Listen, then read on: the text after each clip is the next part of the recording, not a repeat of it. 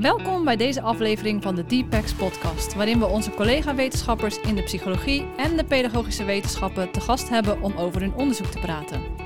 Mijn naam is Kimberly Brevaart en ik ben wetenschapper organisatiepsychologie aan de Erasmus Universiteit Rotterdam. Samen met mijn collega Martine Baars host ik deze podcast.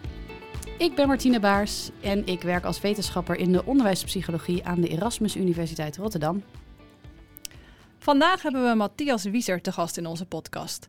Matthias is hoogleraar klinische en biologische psychologie en doet specifiek experimenteel onderzoek om het begrip en de behandeling van psychische stoornissen, zoals angststoornissen, te verbeteren. Vroeger kwamen we elkaar nog wel eens tegen in de wandelgangen, maar vanwege de pandemie en de verhuizing van de onderwijs- en organisatiepsychologen naar een andere verdieping zien en spreken we elkaar toch wat minder.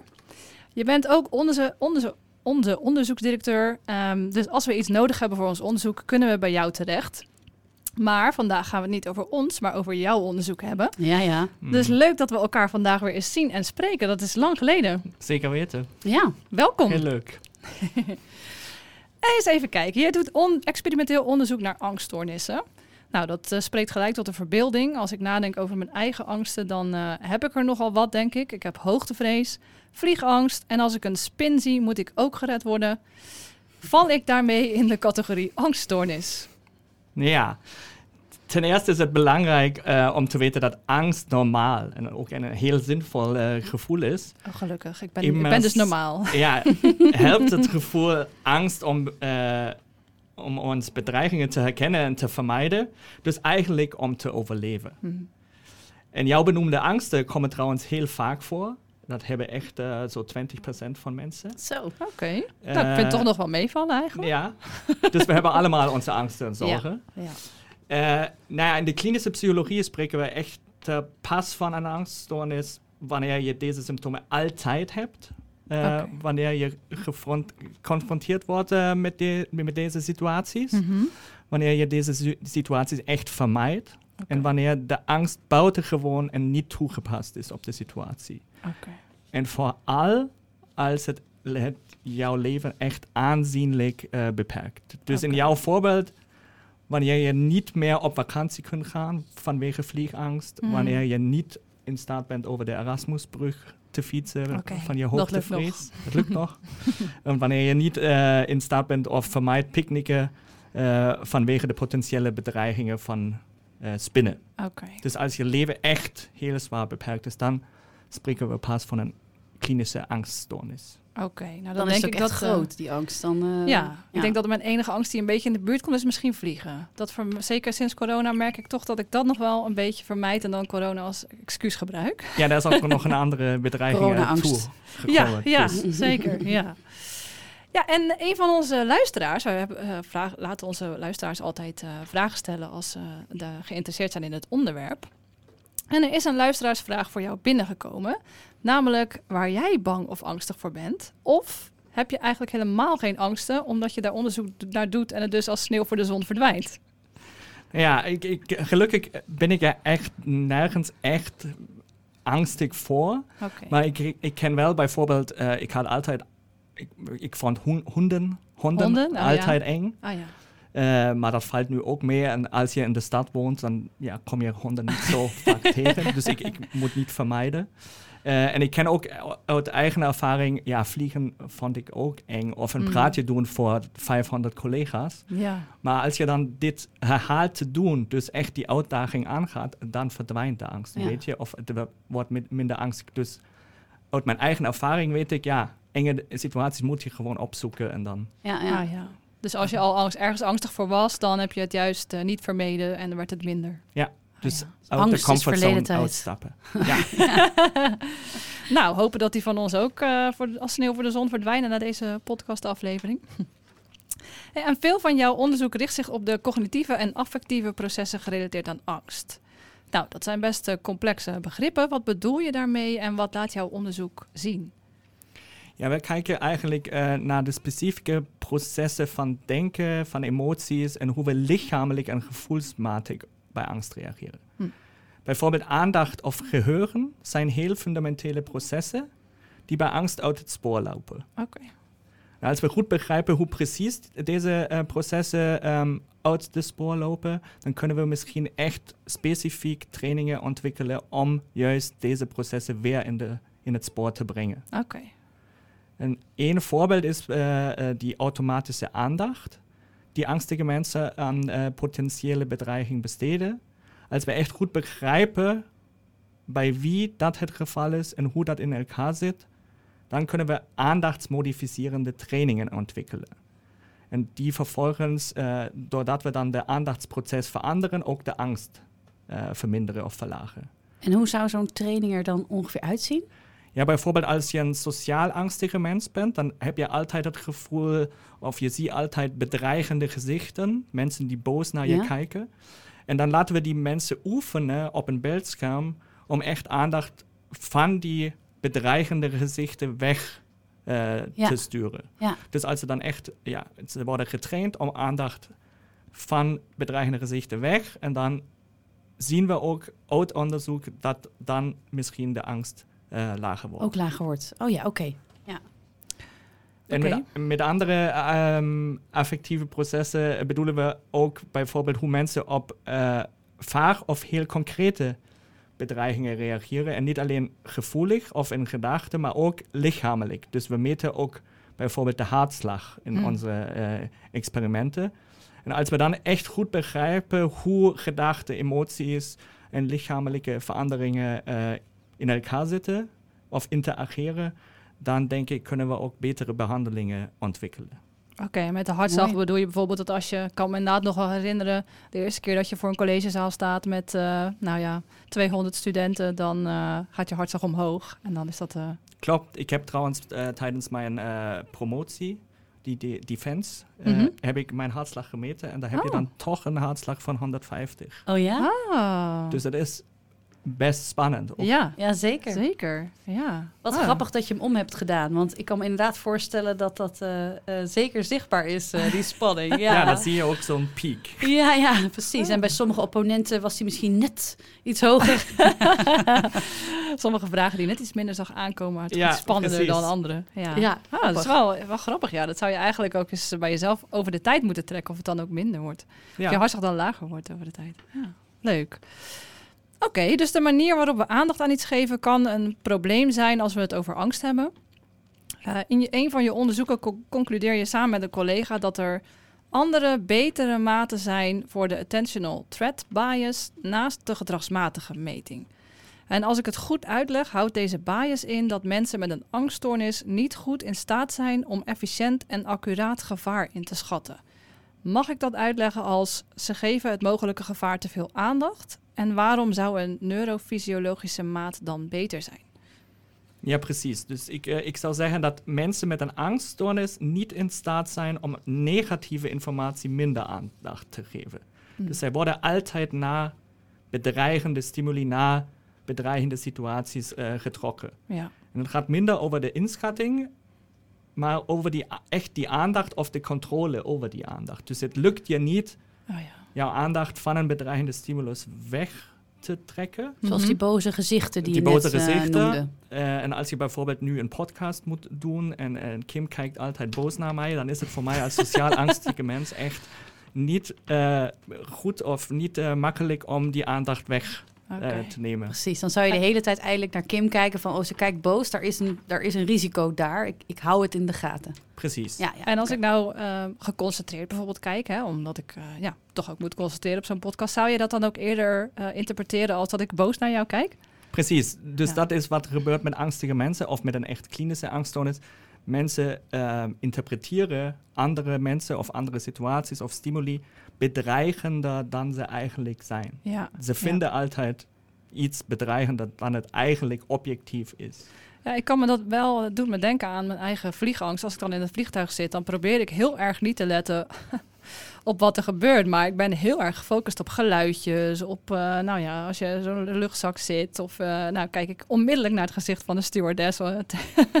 of daar wat geruststelling te vinden is. Is het echt erg? Ja. en dat moet je dan natuurlijk eigenlijk niet doen. Maar dat gaat automatisch. Ja. En we weten ook uh, bijvoorbeeld met een paniekaanval. Mm dan, dan luisteren mensen naar hun hartslag eigenlijk. Oh ja. En dan, ja, dan, dan, dan uh, weet je, oh, mijn hart uh, gaat sneller. Uh, dus ik iets. moet er angst hebben. Ja. Dus mijn angst gaat hoger. Ja. En dat is natuurlijk dan zo'n vicieuze je... cirkel ja. waar je dan echt in die paniek. Ja, precies. Ja, daarom raak je daar dan inderdaad helemaal van in paniek, omdat je er ook niet uitkomt, omdat je telkens de verkeerde signalen eigenlijk oppakt die het erger maken. De aandacht daar geeft. Ja. ja. Oké. Uh, even kijken. We hadden nog iets over de fysiologische uh, maat. Hè, als ik het uh, me goed kan herinneren. Waarom dat neurofysiologische maat, waarom dat beter zou ja, zijn. Beter dan die gedragsmatige ja. meting. Ja, en, en dat is natuurlijk een beetje. Ik, ik kom uit de experimentele psychologie. En daar heel vaak is die aandachtsbias worden gemeten met alleen, alleen, kijken hoe mensen reageren. Dus reacties. Mm -hmm. En daar weten we ja, reacties zijn niet zo goed betrouwbaar, want daar is heel veel meer aan speel dan aandacht. Oké. Uh, en één idee zou kunnen zijn dat je gewoon direct de, de hersenactiviteit meet. Oké. Okay. Ja. En dat kunnen we met een EEG doen. Dat is een elektroencefalografie. Mm -hmm. Ingewikkeld woord. Ingewikkeld woord. Staat maar dat is met plakkertjes op je hoofd. Precies. En ja. eigenlijk hoef je dan maar twee of drie. Dus het moet niet zo'n uh, heel groot, uitgebreid, heel veel elektroden zijn.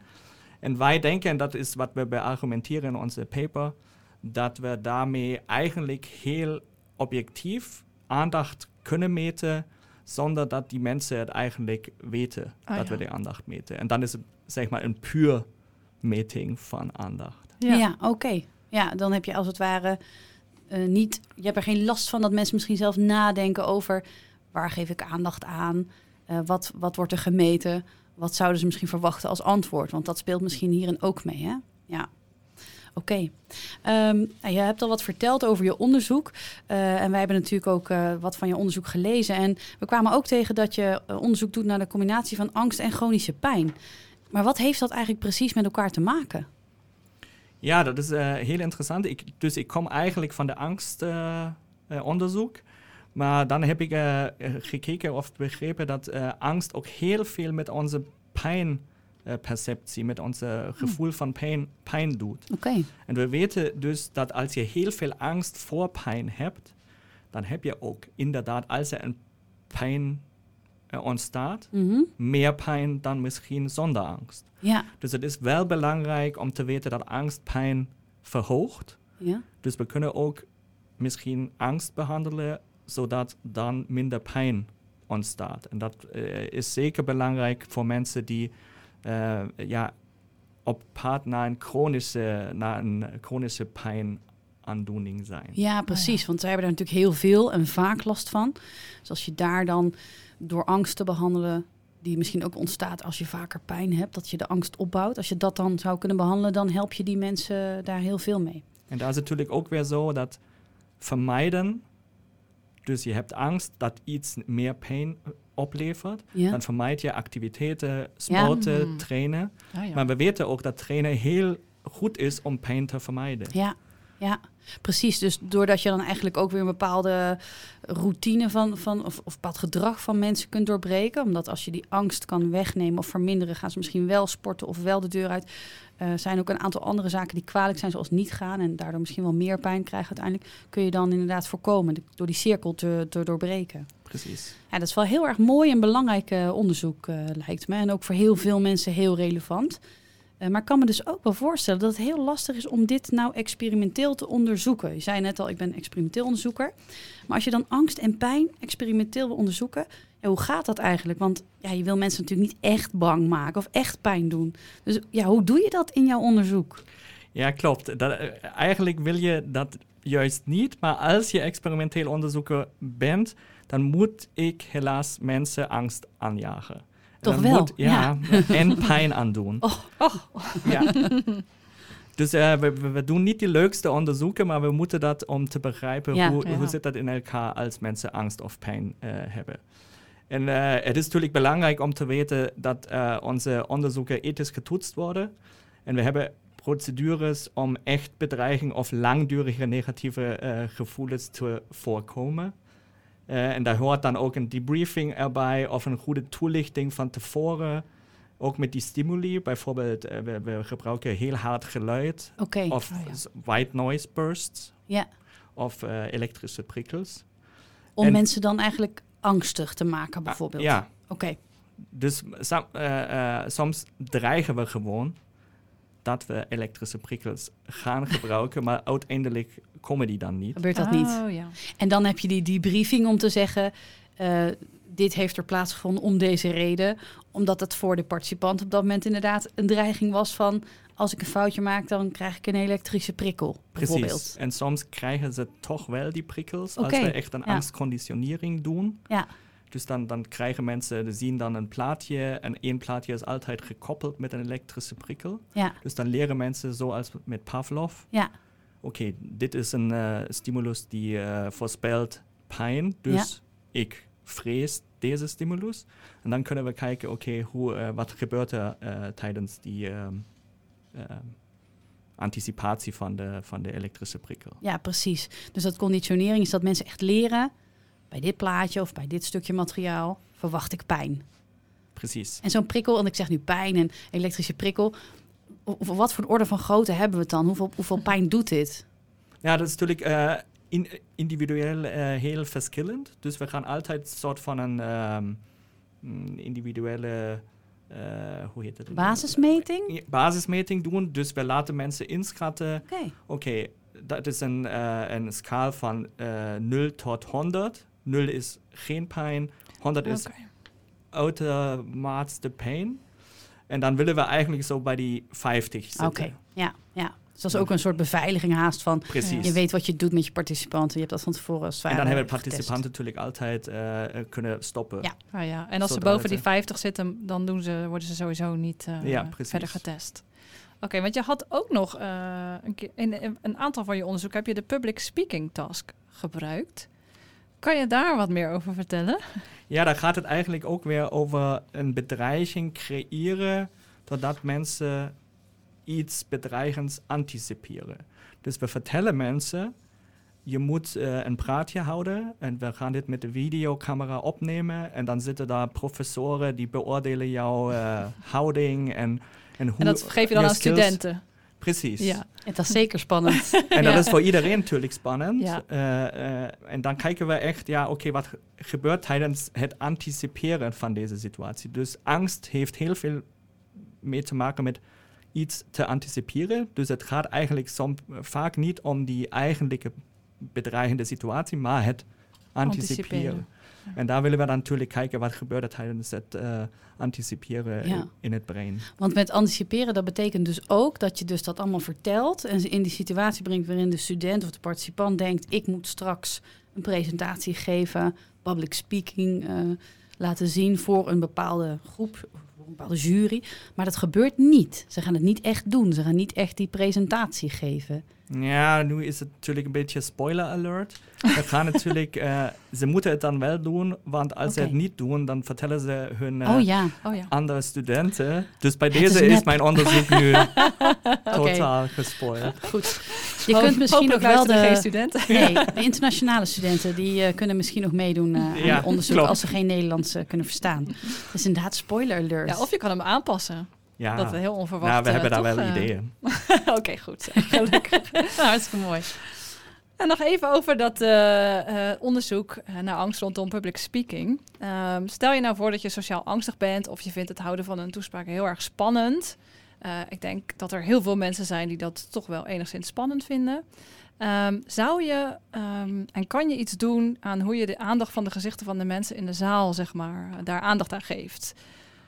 Ja, ik zou zeggen, probeer een gezicht te vinden dat echt niet bedreigend is, dat echt vrolijk eh, kijkt. dus aandacht weg van al die neutrale of boze gezichten. Mhm. En misschien zit er sowieso een, eh, een leuke collega of een vriend, dus kijk naar haar, Precies. naar hem. En als leuke collega of, of vriend moet je dus even wel leuk blijven kijken. knikken en, Ja, en lachen. precies, En, precies. Ja, Dus je helpt ook eh, dan die mensen Ja. om, om minder angst te hebben. oké. En zoals ik eerder zei, is het tu- natuurlijk trouwens zo dat eh, in een publiek eigenlijk niet echt boze gezichten zijn. Maar angstige mensen Ja. interpreteren heel veel gezichten als eh, boos Ja. of bedreigend. Dus de mensen die zitten te denken aan wat ga ik vanavond eten. Zien er boos uit. Ja, die zien er dan boos uit. of die kijken gewoon naar een, een appje. En Ja. dat- maar dat betekent niet dat ze helemaal jouw eh, praatje zei of. Zoiets vinden. Maar jij interpreteert het als Ja. het is op jou gericht. Ja. Maar eigenlijk is het heel vaak niet. Maar het is dus wel heel zinvol, want tenminste dat, dat, dat doen wij vaak. Als je weet dat een collega, zeker een meer junior collega, een presentatie moet geven, dat je dan zorgt dat je er bent in dat publiek. En begin even die duim omhoog en, en dat, Ja. dat gezicht, dat eikpunt waar die persoon dan zich op zou kunnen richten, dat kan voor collega's die het dus spannend vinden heel zinvol zijn. Precies. Oké, nou Gaan dat onthouden. ja. Ja. Je vertelde net al eventjes ook over die gezichten. Hè? En eh, eh, dat je ehm, bijvoorbeeld met een boos gezicht of, of, of überhaupt met een plaatje van een gezicht een koppeling kunt maken, ook met een eh, hard geluid bijvoorbeeld. Dat conditioneren heette dat. Zodat je dan ook later weer kan onderzoeken hoe snel die angst dan zou verdwijnen als je dan de gezichten weer ziet zonder dat harde geluid. En in eerder onderzoek van jouw hand gaat het over het herkennen van gezichten in relatie tot, tot angst. En eh, in het algemeen als gezichten dus boos zijn, boos kijken en bedreigend overkomen, dan, dan kijken we er eerder naar. Dan grijpen ze eerder onze aandacht. Maar in onderzoek van jou, eh, waarbij je ook die breinactivatie eh, hebt gemeten, heb je laten zien dat het dus voor mensen met sociale angst al helemaal opgaat. Maar dat dat dan niet alleen de boze gezichten waren. Kun je daar iets meer over uitleggen? Ja, dat bleek inderdaad dat sociaal angstig mensen ook meer aandacht aan vrolijke gezichten Ja. besteden. Oh, Dus ook als mensen lachen. Ja, dan gaat het misschien toch weer over de, het interpreteren van gezichten of het duiden van eh, eh, gezichten. Dus het, het zou kunnen zijn dat, ehm, en we weten dat ook van ander onderzoek, dat sociaal angstige mensen eh, ge- gezichten ja, vaker bedreigend inschatten terwijl ze lachen. Dus het Oh. zou kunnen dat, Oh. dat ik denk, ja, maar die lacht over mij. Ah, dus dat het dan Ah. toch nog negatief zo- is. Ja, oh, precies. ik dacht, nou, dit wordt een positief verhaal. Maar Ja, dat is dus niet per se... Bij ja. angst, ehm, ja. Ja, bijna positief aan. Ja, want uitlachen, dat geeft natuurlijk ook eh, die angst van ik, ik doe iets wat eh, een ander afkeurt. Eh, dus boosheid is één, maar uitlachen is natuurlijk ook daarin eh, een angstig idee. Ja, en ik wilde natuurlijk nog een beetje toevoegen dat eh, dit ook aantoont dat onze experimentele onderzoeken, dat we altijd een beetje moeten opletten als onderzoekers, niet van één experiment heel grote Ja. conclusies te trekken. Hmm. Want daar heb je dan echt replicaties nodig. Is dat nu echt bijvoorbeeld precies alleen voor boze gezichten of is het echt zo met lachende gezichten? Maar daar hebben we echt heel veel meer onderzoek nodig. En soms is het ook ingewikkeld, want natuurlijk eh, public relations wil dat je jouw onderzoek eh, echt eh, aantoont en dan ja. Ja, naar, bui- naar Ja, buiten Maar, brengt. maar dan en- hebben wij één experiment en we Ja. weten allemaal dat één experiment eigenlijk toch nog niet heel harde conclusies Nee. toelaat. Nee. En hoeveel experimenten zou je zeggen, nou dan vind ik het overtuigend vanuit, jou, vanuit jouw expertise en achtergrond? Ja, dat is een moeilijk in te schatten hoeveel experimenten, maar dat is natuurlijk ook afhankelijk van die eh, hoe- hoeveel eh, proefpersonen hebben we. Zijn Ja. het echt klinisch angstige mensen? Dat is in, in klinische, experimentele klinische psychologie ook of vaak het probleem. We doen onderzoek met eigenlijk gezonde mensen, die ja. misschien iets angstiger zijn. Ja, Maar dan concluderen we over een klinische steekproef. ja. Maar we hebben nog niet met een echt klinische patiënt onderzoek gedaan. Dat lijkt me ook wel lastiger, want die zijn natuurlijk al angstig. Die wil je niet nog angstiger maken met je onderzoek. Ja, Precies. Ja. Dus eh, daar zijn heel goede redenen om dat niet met de patiënten te doen, maar Ja. die conclusies over patiënten trekken vanuit een eigenlijk gezonde steekproef is natuurlijk altijd ook moeilijk. Ja. ja, precies. Dus op zich heel goed om met een gezonde eh, ja, populatie, om met ja, een steekproef met gezonde mensen te starten. Maar misschien op basis daarvan, dan moet ik denken aan het, het onderzoek waarbij je dan keek hoe de angst weer kan verdwijnen. Als je daar dan ideeën over hebt op basis van een gezonde populatie, kun je misschien wel zeggen, dat zou nou de moeite waard zijn om te bekijken bij patiënten of mensen die een klinische angst eh, hebben. Juist. Want dan heb je het in ieder geval over onderzoek naar wat je kunt doen om te helpen, zeg maar. Oké. Ja, en dit sluit eigenlijk ook wel aan bij wat uh, Gert-Jan Rob zei in onze vorige aflevering. Hè? Die had het ook over replicatie, dat Ja. je niet te snel conclusies moet trekken. Dat is natuurlijk in het algemeen uh, hè, Ja. in, ons, uh, Ja. in ons vak wel heel belangrijk. Ja. Ja. En in, in dat kader eh, ben je ook ac- actief eh, eh, in het eh, open science, eh, in de open science community. Hè? Kun je daar kort wat over zeggen hoe dat eh, helpt om dit zo ja, met z'n allen beter te doen?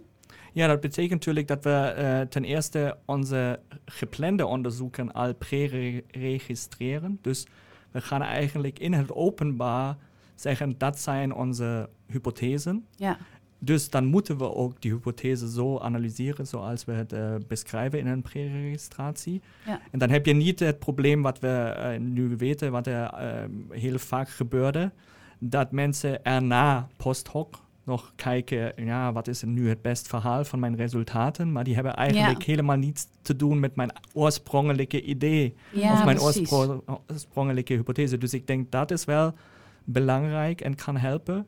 En dan natuurlijk sowieso hopelijk eh, heel veel openbaar maken. Dus die, Ja. die codes van analyse en, en dan eh, ja, Ja, daardoor, delen daardoor ook. Ja. Heel veel delen. En dan zien ook andere wetenschappers eh, wa- wa- waarmee je bezig bent en of je foutjes maakt in jouw analyse. Want we maken allemaal foutjes natuurlijk. Ja. En als je dit openbaar doet, dan is het makkelijker om eh, ja, ook hulp van andere Ja. medewetenschappers te krijgen. Ja. Ja, dus door dat eigenlijk via open science transparant te maken en te delen, kun je elkaar helpen. In de zin dat je kan laten zien, nou zo hebben wij het aangepakt. Maar ook andersom, dat iemand eigenlijk kan zeggen... ik zie dat je het zo hebt aangepakt, maar ik denk dat je de analyse misschien anders moet doen. Of misschien wel andere materialen moet gebruiken. En dat is dan door die transparantie makkelijker eigenlijk neer te zetten. En het is dus ook eigenlijk een mooie... Door, doordat je van tevoren moet vertellen met een pre-registratie... dit gaan we doen, is het een mooie manier om ook te zorgen dat je dat doet. En inderdaad niet post-hoc nog met een eh, theoretisch passende verklaring komt op je data. Want dat is dan eigenlijk verkeerd om. Ja, Precies. precies. Ja, oké, ja, mooi. Ja, Heel mooi. om dat eh, nog even te noemen, denk ik. Ja, we hebben tot nu toe eigenlijk gesproken over jouw eh, onderzoek naar de cognitieve en actieve, affectieve processen gerelateerd aan angst en pijn. Eh, en je hebt ons ook een inkijkje gegeven in hoe dat onderzoek nu eigenlijk gaat. En ook dat het dus heel belangrijk is om niet te snel conclusies te trekken, waar we het net over hadden. Eh, aan de andere kant draagt jouw werk en de conclusies die je daaruit trekt eh, wel bij aan betere behandelingen, kan ik me voorstellen, van mensen met angststoornissen. Dat hopen we. Ja. Ja, Ja.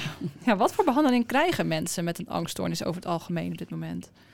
Nou ja, er zijn natuurlijk, eh, dat is afhankelijk een beetje van de, van de kliniek of van de therapeuten. Mhm. Er zijn natuurlijk verschillende manieren om angst te behandelen. Eh, ik denk het meest aangeboden en meest effectief behandeling is de, de cognitieve gedragstherapie. Ja. En dan met die eh, expositie. Dat, dat betekent, je moet je echt confronteren met jouw angstsituaties. Ja. En dan leren dat die niet meer zo bedreigend moeten zijn. Ja, dus dan ga je eigenlijk kijken wat voor eh, gevoelens en, eh, en cognities heb je hierbij. En dan Precies. ga je daarmee aan de slag. En die is wel effectief, maar ook daar moeten we zeggen dat dat nog steeds eh, beter kan. Want er zijn nog steeds, dat is effectief, ik denk zo in 60% eh Oké, van de, van de ja. patiënten. Dat is beter dan heel veel andere ja, psychische Ja. aandoeningen. Maar, het is Maar nog, toch, die is nog 40%. ruimte. 40 procent, ja. Ja. Ja. Ja. Want wat zou jij dan voor die 40 procent eh, zeggen dat er hè, op basis... Of voor eh, iedereen. nou ja, als het bij 60 procent al werkt, maar inderdaad, eh, er is dus nog eh, wel werk te doen. Dus het is niet het enige eh, wat we zouden moeten doen, denk ik dan. Eh, wat zou er aan de behandeling veranderd moeten worden, of misschien toegevoegd moeten worden, op basis van jouw onderzoeksresultaten? Ja, dan moet ik natuurlijk nog eens benadrukken dat mijn onderzoek heel fundamenteel is. Dus ik kan niet zomaar vertellen eh, hoe de resultaten per direct een verandering van behandeling eh, Nee, zouden dat is een kunnen proces bevorderen. natuurlijk. Ja. Ja. Eh, maar die resultaten van ons onderzoek en ook van heel veel andere wetenschappers bevestigen, denk ik, meer en meer dat we beter in kaart moeten brengen wat het individuele traject van een probleem is of van een stoornis. Zo, we weten inmiddels dat er niet maar één symptoom van angst is of één proces die bij angst bijhoort, maar enkele. Ja, zoals die cognitieve en affectieve processen waar je het over had. Precies. En bijvoorbeeld, zoals ik eerder noemde, die aandachtsbias. Mhm. als we die kunnen goed bepalen en meten en zien er zijn mensen met aandachtsbias, dan kunnen we pas een aandachtstraining doen. Ja, Oké. Maar er zijn natuurlijk mensen die hebben die aandachtsbias niet, maar wel angst. Maar dan is het natuurlijk niet heel eh, zinvol om een aandachtstraining te doen. Nee, dat werkt dan niet. En zo, ik denk dat is die idee dat we echt eh, ja, beter in kaart brengen wat bij het individu speelt. En dan echt een heel individuele aanpak eh, en, en therapie eh, kunnen kiezen. ja. En dan is mijn hoop dat mijn onderzoek ook een klein beetje zou kunnen bijdragen dat we misschien over tien jaren of zo dan echt met, met kleine metingen bij een intake, EEG-metingen, dan heel goed kunnen bepalen het individuele traject en dan een echt gepersonaliseerde therapie kunnen kiezen. ja. Ja, want ik kan me wel voorstellen dat dat nu op dit moment nog eh, best wel prijzig zou zijn. Zeker weten. Ik denk wel dat bijvoorbeeld een EEG dan toch nog goedkoper zou kunnen zijn dan een MRI bijvoorbeeld. Ja. Ah, ja. Ehm, ja, maar het is zeker ehm, duur. Mhm. En eh, ja, ik, ik, ik, ik vrees dat het gaat ook niet echt goedkoper worden, want we moeten dan echt met elke individu een heel uitgebreide intake doen. En dat Ja. ja. gaat gewoon Ja. kosten. Maar goed, maar als het heel effectief kant- kan zijn, hè, als dat Ja. beter gaat werken, omdat je dan individueel maatwerk kan bieden, wie weet. Als Ja. het dan, ja, ik kan me ook voorstellen als het niet overgaat, dat je dan mensen in de zorg blijft houden. Eh, Precies, en die Ja. blijven terugkomen. dat is ook prijzig. Ja. Ja. Nou, het klinkt in ieder geval wel eh, heel veelbelovend. Ik hoop ook dat die toekomst er zo uit kan zien. Eh, beter begrijpen hoe het zit en dan Ja. gerichter aanpakken. Nou, we hebben al van alles besproken met elkaar. Eh, angst en pijn en het herkennen van emoties in gezichten. Ehm, maar om onze luisteraars nog iets mee te geven, wat zouden nou drie tips zijn voor die luisteraars vanuit jouw expertise en vanuit jouw onderzoeksgebied? Ja, ik heb drie tips. Ik, het is eigenlijk een doorgaand verhaal door de hele interview.